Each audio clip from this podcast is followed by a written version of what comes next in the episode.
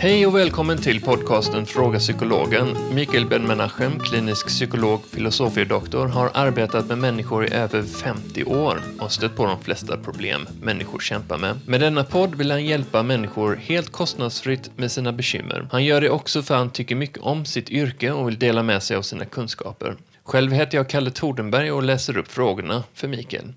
Hej Mikael! Hej, hej! Så du har nämnt en hel del om eh, vikten av sömn och drömmar. ehm, och med det så är det någonting som heter biorytm, vad jag förstår. Mm, ja. Vi har fått lite frågor om, generellt om vad biorytm är och vad man kan påverka. Och, Mm, Okej. Vi kan väl eh, ta lite eh, grundläggande om detta. Och eh, biorytm, det är, det är vår dagliga rytm som är inbyggt hos oss i, i våra gener. Och eh, eh, primitiva försök gjordes att ändra på det. Och det var innan eh, man kunde manipulera med gener. Och eh, då, då gick det inte alls. Men i dagens läge där genmanipulation blir mer och mer eh, populär och eh, det är oerhört intressant. Eh, det kan väl hända att eh, man kan göra någonting åt det. Men biorytm, eller vad vi också kallar för cirkadien, cirkadien rytm. Cirkadien, det är alltså en 24 timmars rytm. Och eh, det är kanske vår kortaste rytm av alla rytmer som vi har. För att vi har ju också veckorytmer och månadliga rytmer och även eh, årliga rytmer. Faktiskt. det. Ja. Och eh, vi följer våra egna rytmer rätt så noga. Och eh, cirkadien, ordet cirkadien kommer från ordet dia som betyder dag eh, på latin. Och cirkadien, varför cirka? För att den är inte exakt. Och det innebär att vår dygnsrytm, så att säga, eh, eh, är eh, sen. Nej. Den, den håller inte tiden exakt. Och det betyder att eh, vi får kompensera lite grann. Och de flesta människor eh, lär sig den här rytmen, även om det finns i, kroppen. Eh, och eh, det utvecklas från tidig barndom. Och man fortsätter det här rytmen. Jag, jag själv har gjort försök kring det här. Och eh, när jag arbetade med barn en hel del så försökte jag undersöka hur eh, många av barnen som är extremt morgonpigga. Eh, Det har en stor betydelse när det gäller skolan. ja. Och eh, hur många barn är det som är extremt kvällspigga? Mm. Och jag tog eh, 12-åriga eh, barn. Och jag tog, jag tror, eh, 250 barn i en av Göteborgs grundskolor. Och, eh, och vi ställde frågor om detta. Och det visade sig att eh, bland de här barnen så var cirka 10 procent eh, som var eh, antingen morgonpigga eller kvällspigga. Ja. Och eh, på grund av att det var bara 250 barn som jag undersökte så det här 25 barn, 10 procent, det var inte så många. Och eh, jag bjöd dessa familjer eh, till min mottagning eh, vid Skolstyrelsen och eh, ville lyssna ut varför. Så alltså, av de 250 var 10, vad sa du, var pi- morgonpigga? Ja, så det är 10 procent Mm. eh, som var antingen morgonpigga eller kvällspigga. Resten var mittemellan. Ja, okej. Och Ja. det, det följer det, vanliga mönstret faktiskt även hos vuxna. Ja, okej. Eh, alla försök i det här området visar att cirka eh, 10 procent som eh, inte hamnar i så kallade normalzonen. Och människor, de flesta människor, som jag till exempel, Mm. som är varken morgon eller kvällsmänniskor. Men min fru till exempel är en utpräglad morgonmänniska. Ja. Och eh, de ville kasta ut henne redan från studentkorridoren för att hon höll på att springa omkring där klockan fem på morgonen. Jag höll på att säga det, de eh, morgonpigga är oftast de som får mest skit. Ja, men det kan ju vara eh, lite besvärligt med en studentkorridor. Så att de här tjejerna som bodde ihop med henne, student... Eh, lägenheten. Eh, De blev ju väldigt glada när hon och jag blev ihop. Mm. Men eh, det, hon är ju typiskt morgonmänniska. Hon eh, har alltid varit uppe kring klockan fem på morgonen. Mm. Däremot så slocknar hon vid tio Ja. senast. Mm.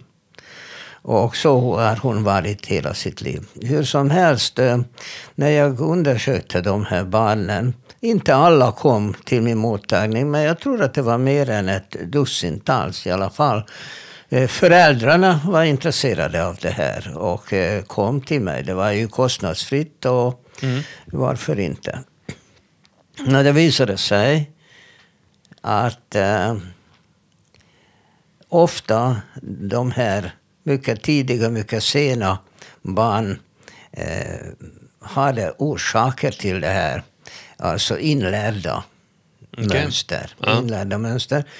Ofta så var barn som var extremt kvällspigga är sådana som hade ansvar för någonting. Ofta ensamma eh, mödrar som kanske ville gå ut i, i, ibland en kväll och eh, umgås. Eh, och eh, kanske det här 11-12-åringen eh, fick passa mindre syskon. Mm. Alltså hade ett ansvar och det är därför eh, hon inte lärde sig i tid. Mm. Och det, det var det genomgående mönstret. Och härom eh, veckan så ringde mig någon och berättade eh, till mig att du kanske inte kommer ihåg mig, men jag var en av de här pojkarna som du har träffat. Okej. När jag var 12 år, idag är jag 30 någonting. Och, ehm, och eh, VD och två olika företag. Och eh, jag har haft dig i mina tankar under alla år. Så den här killen berättade för mig att han han är jättetacksam fortfarande och han har tänkt eh, på det här att bjuda mig på lunch och prata med mig lite grann. Och eh, så vi träffades, det var väldigt trevligt. Och efter så många år.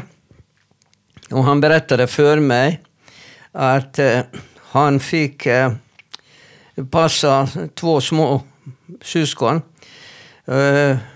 Åtminstone en gång i veckan. Och så mamman var ute någonstans och eh, försökte ha lite sällskap. Och eh, han fick vara uppe till midnatt eller så. Eh, han vågade inte somna för att vara rädd för att någonting kan hända med småsyskonen. Och därför så blev han med i den här gruppen Kvällspigga. Och som allt annat i världen så, så ofta finns mycket enkla lösningar. Okej. Eh, där finns ju alltid en lösning.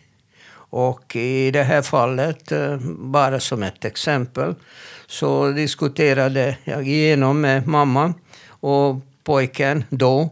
Det var ju viktigt att han förstår att hans mamma också har ett liv att leva.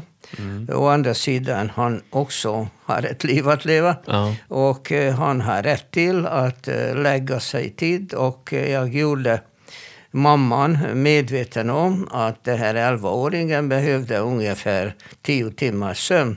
Och ehm, om han lägger sig vid 11-12 tiden på natten och han måste upp klockan sju för att hinna till skolan så, så, så räcker inte det. Och, ehm, Och det, det, kommer att eh, visa sig genom hans skolarbete och uh, allmän välbefinnande. Så mm. det, det, det, kan vi inte acceptera utan vi måste hitta en lösning. Mm. Och uh, lösningen var i det här fallet att att vi bestämde oss för att hon kände till någon tjej som var 17 år i grannskapet och kunde då betala henne ett litet belopp för att komma över de kvällarna när, när hon ville vara ute. Mm. Så det var hur enkelt som helst och det kostade inte så mycket. Och pojken fick sova ut och eh, det visade sig nästan omedelbart i hans skolresultat. Oh. Och eh, sådana här orsaker kan man ofta hitta. Inte alltid, men ofta. Mm. För att eh, de här rytmerna är i princip eh, medfödda. Men som sagt var, så det brukar inte vara något större problem för att de allra flesta människor, 90 procent ungefär, hamnar i den här mittenzonen, varken eller, varken morgon eller kvällsmänniskor. Ja. Och eh, det, då, då får jag ofta frågan om är det här sant att före midnatt och efter midnatt att kvalitet på sömn, när, vilken eh, period under natten och, eller vilken sömn som är bäst. Mm. Eh, och det finns olika idéer kring det här. I själva verket så spelar det inte så stor roll. Däremot det som är viktigt, och det har jag berättat om tidigare, det är drömsömn. Mm. Och vi vet att, att vi drömmer, eh, alla drömmer. Och eh, även om man inte kommer ihåg. Sen finns en hel del frågor kring det här. För att det första, en del säger att de drömmer inte. De kommer åtminstone inte ihåg. Och eh, det är inte sant. Alla drömmer. Varje natt, oavsett. Och vi drömmer ungefär 90 minuter varje natt. Det är bara så. Däremot på grund av att vi har cirka fem sömnperioder varje natt och varje sömnperiod på cirka 90 minuter. Så det här en och en halv timmars drömsömn eh, blir liksom eh, eh doserat under natten. Mm. Eh, de första drömmarna efter vi har somnat är eh, kortare medan de sista är det längsta. Mm. Sen kommer det andra gruppen av frågor kring... Eh, det är enorm litteratur kring drömmar. Och det, det flesta av, av det här är ju dumheter. För att eh, det är inte så märkvärdigt vad vi drömmer. De flesta tror att de är psykologiskt oerhört viktiga. Men eh, så är det inte. De flesta drömmar är rätt så intressanta faktiskt. Och om vi kommer ihåg dem eller inte, är inte heller viktigt. Det är kanske chockerande, Kalle. Men, är, eh, men så är det. det är så, många lägger ju väldigt stor vikt i det tror jag, eller nu gissar jag, men att uh, man får uh, en känslomässig upplevelse av det också. Att det sätter en väldigt stark prägel på en efteråt. Ja. Ibland, inte alltid. Men alltså, det, alltså för det första, det är inte så viktigt om man kommer ihåg eller inte. För att vi vaknar ju efter varje sömnperiod, alltså efter varje eh, en och en halv timme ungefär. Och om vi då somnar om på en gång och det ungdomar ofta gör det och vuxna kanske går upp, går till, till toa eller vill dricka någonting. Det är helt okej. Okay. Mm. Så går man tillbaka och somnar om. Jag är sådan. Jag är uppe alltid tre, fyra gånger under natten och somnar om. Det är inget problem. Det är helt normalt. Mm. Och antingen så kommer man ihåg vad man har drömt direkt innan eller inte. Om man kommer ihåg eller inte, det spelar ingen roll. Men när vi tycker att de här drömmarna är viktiga och de säger någonting till oss eh, och det, det är vad drömlitteraturen handlar om. Eh, det är, inte, det är intressant på ett sätt och kanske inte det som du tror. Det fanns en psykolog en gång i tiden, en schweizisk psykolog som hette Rorschach. Mm. Och den här psykologen han har utvecklat en mycket intressant eh, metod. Den så kallade Rorschach-metoden. Jag vet inte om du har hört Rorschach-testet? Har du hört talas om det? Ja, de här fläckarna. Ja, precis. Alltså, de, de är såna här bläckfläckar. Och som är fläckar eh, som ser ut som amöbor eller någonting. Mm. Och äh, det, det, det, det påminner mig, äh, det är en gammal vits, att äh, psykiatriker vill testa om patienten eh, verkar vara okej okay eller fortfarande har problem. Mm. Och han ritar upp en eh, fyrkant eh, på svarta tavlan och undrar eh, och frågar patienten vad är det för någonting. Ja. Och han börjar äh, skratta och säga du är så snuskig, usch, usch, usch. Det här. Ja, men vad är det för något? Ja, det är du vet när kvinnan och oh, oh. Ja. Okej, okay, säger psykiatrikern. Då ritar hon upp en äh, triangel. Åh, oh, nej, nej, säger patienten. Usch, du är så snuskig. Jag berättar igen om det här är något sånt. Och mm. så ritar han upp en cirkel, samma mm. sak igen. Och då säger psykiatrikern, ja, jag förstår då du har eh, vissa så, avvikande sexuella tankar. Mm. Jag, säger patienten, det är du som har ritat upp dem. och det är ungefär så med Rorschach-fläckar ja. och med våra drömmar. För att det är inte drömmarna som är viktiga, utan hur vi tolkar dem. Ja. Och för att hur vi tolkar en Rorschach-fläck, eh, om vi vill kalla det för fläck, ja. och hur vi tolkar eh, åtminstone det, vad vi kommer ihåg av en dröm, ja, det kan vara intressant. Mm. För att den avslöjar en hel del om oss. Just det. Så att eh, om, om en psyk psykolog eller psykiatriker är intresserade av, av patientens drömmar så, så talar vi oftast om eh, patientens tolkningar av drömmarna. Det kan vara, det kan vara avslöjande mm. på många olika sätt. Mm. Eh, och det är ungefär som folk säger, också felaktigt, att de var i hypnos. Och under hypnosen så avslöjar de saker eller ser saker som, som kom upp från deras omedvetna. Jag har sysslat med hypnos i eh, över 40 år. Mm. Jag tvivlar på det här. Eh, människor berättar inte saker som de inte på något sätt var medvetna om. Däremot så försöker de, om de är otrevliga eller pinsamma eller eh, hemliga eller vill inte prata om det, de här tolkningarna eh, trycker de ner. Ja. Och, eh, så att då, när man hypnotiserar dem så, så spelar de eller leker de den här leken att eh, Jaha, nu är jag under hypnos, då, då är jag inte ansvarig. Då, då är det liksom uh, det här hypnosen som gör att de här kommer ut. Mm. Och det här är en rätt så intressant lek. För att varför inte? Huvudsaken är att någonting viktigt eh, om personen som kan vara eh, avgörande vid terapisammanhang kan komma upp. Och det spelar inte så stor roll om vederbörande är medveten eller har varit medveten om det eller inte. Ja. Så, så, så är det om drömmar ungefär.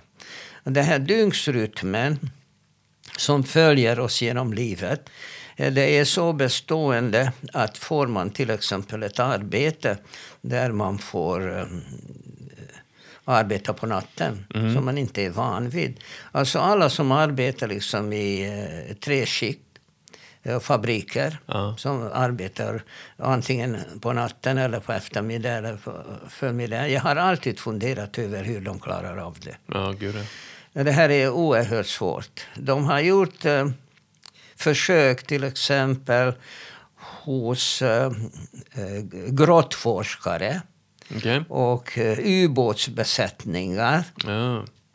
Där det naturliga ljuset inte var aktuellt. Och äh, då, då, försökte de ändra på deras dygnsrytm. Att, att, att, tala om för dem att det inte var dags att lägga sig och sådär. Mm. Det funkade inte alls. Alltså? Nej. Även om de inte visste att nu är det morgon eller kväll och eh, försöksledarna manipulerat med det här. Mm. Deras inre klockan talat om för dem att nu är det dags att lägga sig. Uh. Och det, det, kan ju ha mycket farliga konsekvenser om de tvingar till exempel en lokförare att köra på natten och han inte är van vid det. Eh, det kanske första gången går det bra för att nyhetens behag.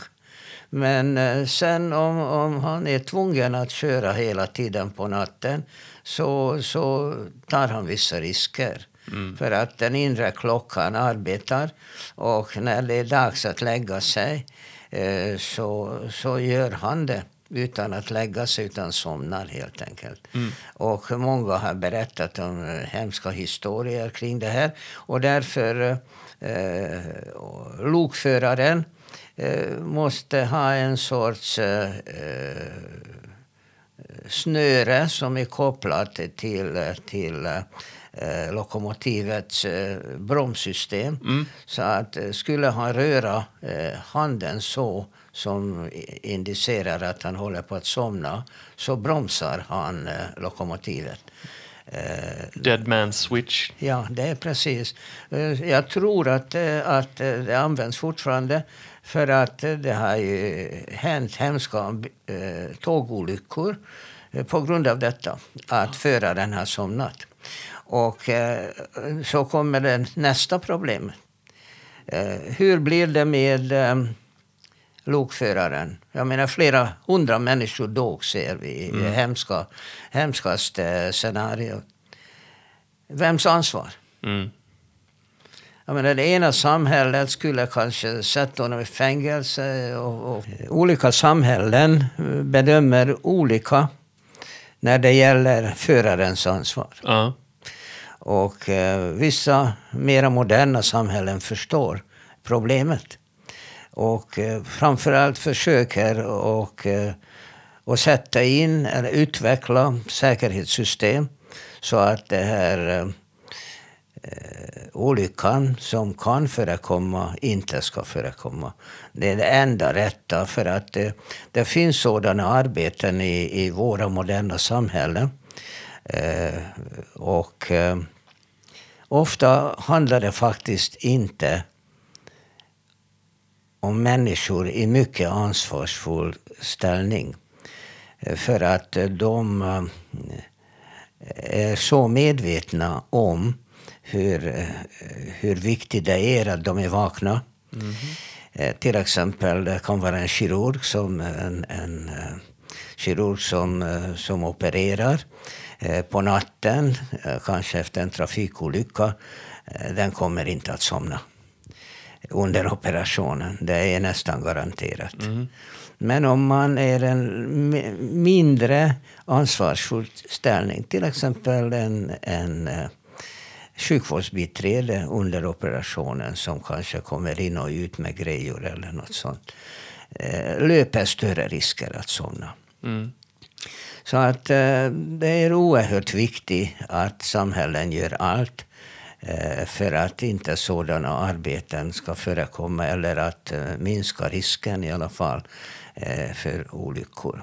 Den här biorytmen är enormt stark och varje människa har den inbyggt i sig. Det är bara så. Men när jag hör biorytm, det ordet, så får jag en känsla av att det är många system i, i kroppen som påverkas av det, liksom nervsystemet, det endokrina. Eh, stämmer det? Ja, visst. Och vi pratade ju om natten. Ja. Och eh, jag ger dig en bild så att du förstår. Det är ungefär som om du skulle gå till en restaurang eh, och vill äta och det är låst. Och du tänker, vad konstigt, igår var det öppet, varför är det låst idag? Och du kikar genom fönstret och du ser att det springer folk omkring där. Och du tänker, de är ju inne, varför öppnar de inte? Mm. Och det är därför, för att um, en restaurang eh, måste vara igång långt innan de öppnar. Jag menar, uh, de förbereder eh, maten. Eh, och eh, råmaterial måste ordningställas och kockarna börjar och bestämma vad de ska lagas och hur och hur lång tid det tar och så vidare. Kyparna springer omkring och gör ordning med borden och dukar fram och allt det här.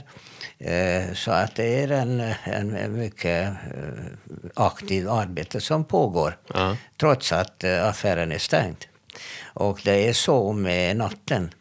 Eh, till synes när vi sover så, så vi vilar och kopplar av. Men det är inte riktigt sant. Det är, pågår en hel massa arbeten i kroppen medan vi sover. Så därför är det oerhört viktigt att förstå att vila och sömn är inte samma sak. Mhm. Vila eh, gör man efter fysisk ansträngning. Men sömn det är något helt annat. Det är sömn det är som kroppen behöver för att regenerera sig. Och, eh, till exempel, vi pratade om att det går, pågår ett mycket aktivt arbete i i restaurangens kök fast den restaurangen inte är öppen. Föreställ dig att hjärnan gör samma sak. Ja, Hjärnan eh, är en kolossalt komplex eh, del av vår kropp. Och bara eh, blodkärl. Vet du hur lång blodkärl? Om vi lägger alla våra blodkärl som, som förser hela hjärnan med syre. Vet du ungefär hur mycket blodkärl vi har? Hur långt det är om vi lägger de här kärlen efter varandra? Eh, Bara hjärnan? Ja, bara hjärnan. Jag vet inte. 100 meter? 100 meter. 600 kilometer. Det är ju skitlångt. 600 kilometer. Ja. Så att eh, min, minnesmagasinen arbetade även i, eh, i, eh, i andra delar av kroppen pågår sådana arbeten. Och även ryggmärgen, eh, som också har ett visst minne, pågår arbetet. Men eh, i, i hjärnan, eh, det, det, är mycket som sker under sömnen. Framförallt just när det gäller de, de, hjärnan packar om och packar om olika minnen. Vissa minnen kastar de ut, det behöver vi inte ha. Och andra vill de behålla. Alltså att de arbetar ju fullt. Men vissa kroppsdelar eh, har en annan aktivitetsnivå eh, än andra. Och till exempel eh, kring klockan två, halv tre på natten så, så börjar blåsan vara mer aktiv.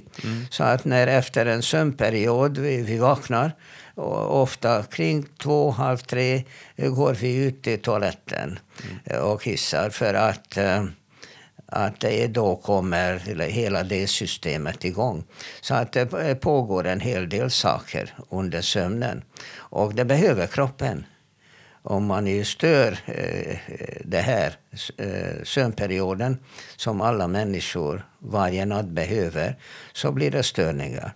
Och de här störningarna är väldigt tydliga.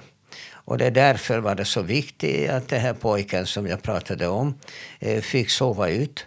För att eh, har man inte fått framförallt den sista eh, sömnperioden, de sista 90 minuterna. Eh, det är där eh, inträffar den längsta drömmen nämligen. Och om man blir avbruten av den här sista drömmen av någon anledning som vi inte vet, åtminstone jag har inte läst eh, sådant forskningsresultat som, som kunde eh, bekräfta vad är det, varför är just den här perioden så viktig.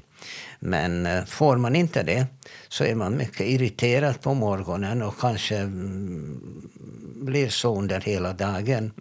Och eh, det här att ha inte sovit ute, det, det känns ju genom hela dagen. Och några har frågat mig om, om vad jag tycker om eftermiddagssömn. Mm.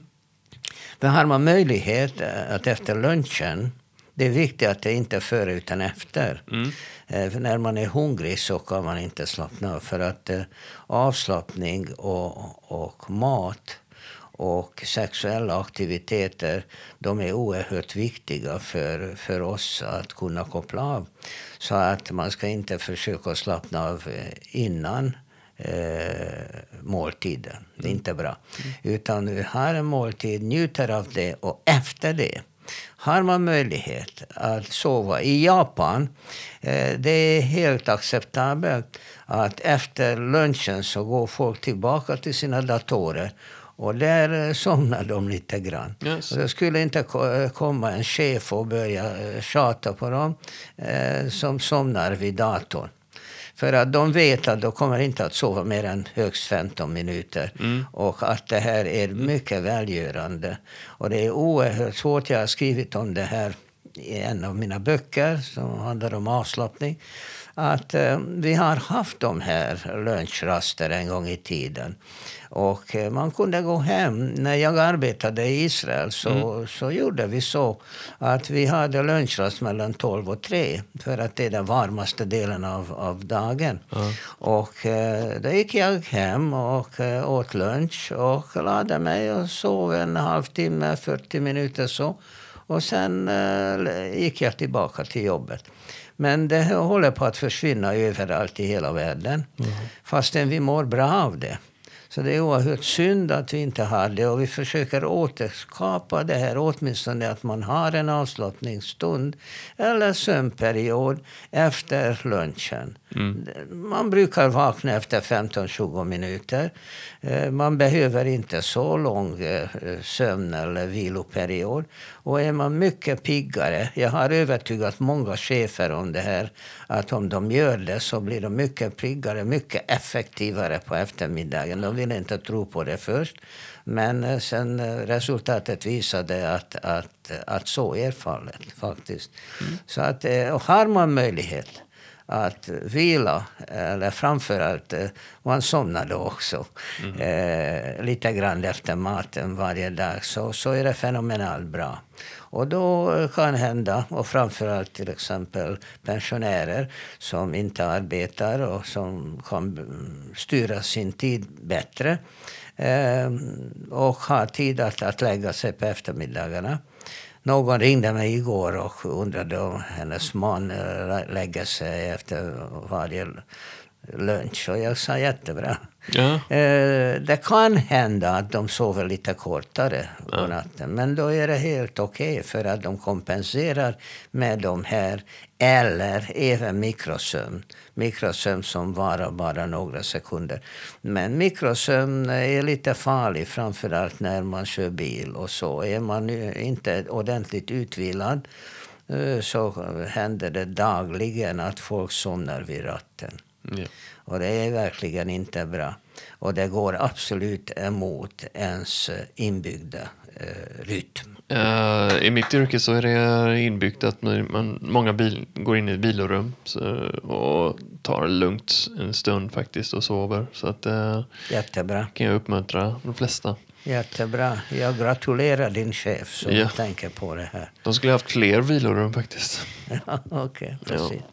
Ja, men det är intressant. Eh, Men eh, med det så avslutar vi för det här avsnittet. Och vill du följa Mikael på Instagram och Facebook så söker du upp eh, Fråga Psykologen och följ oss där. Skicka gärna in meddelanden eller frågor till Mikael via antingen Facebook eller Instagram men även vår mail som är fragapsykologen gmail.com. Med det sagt så säger vi hej. Hej då.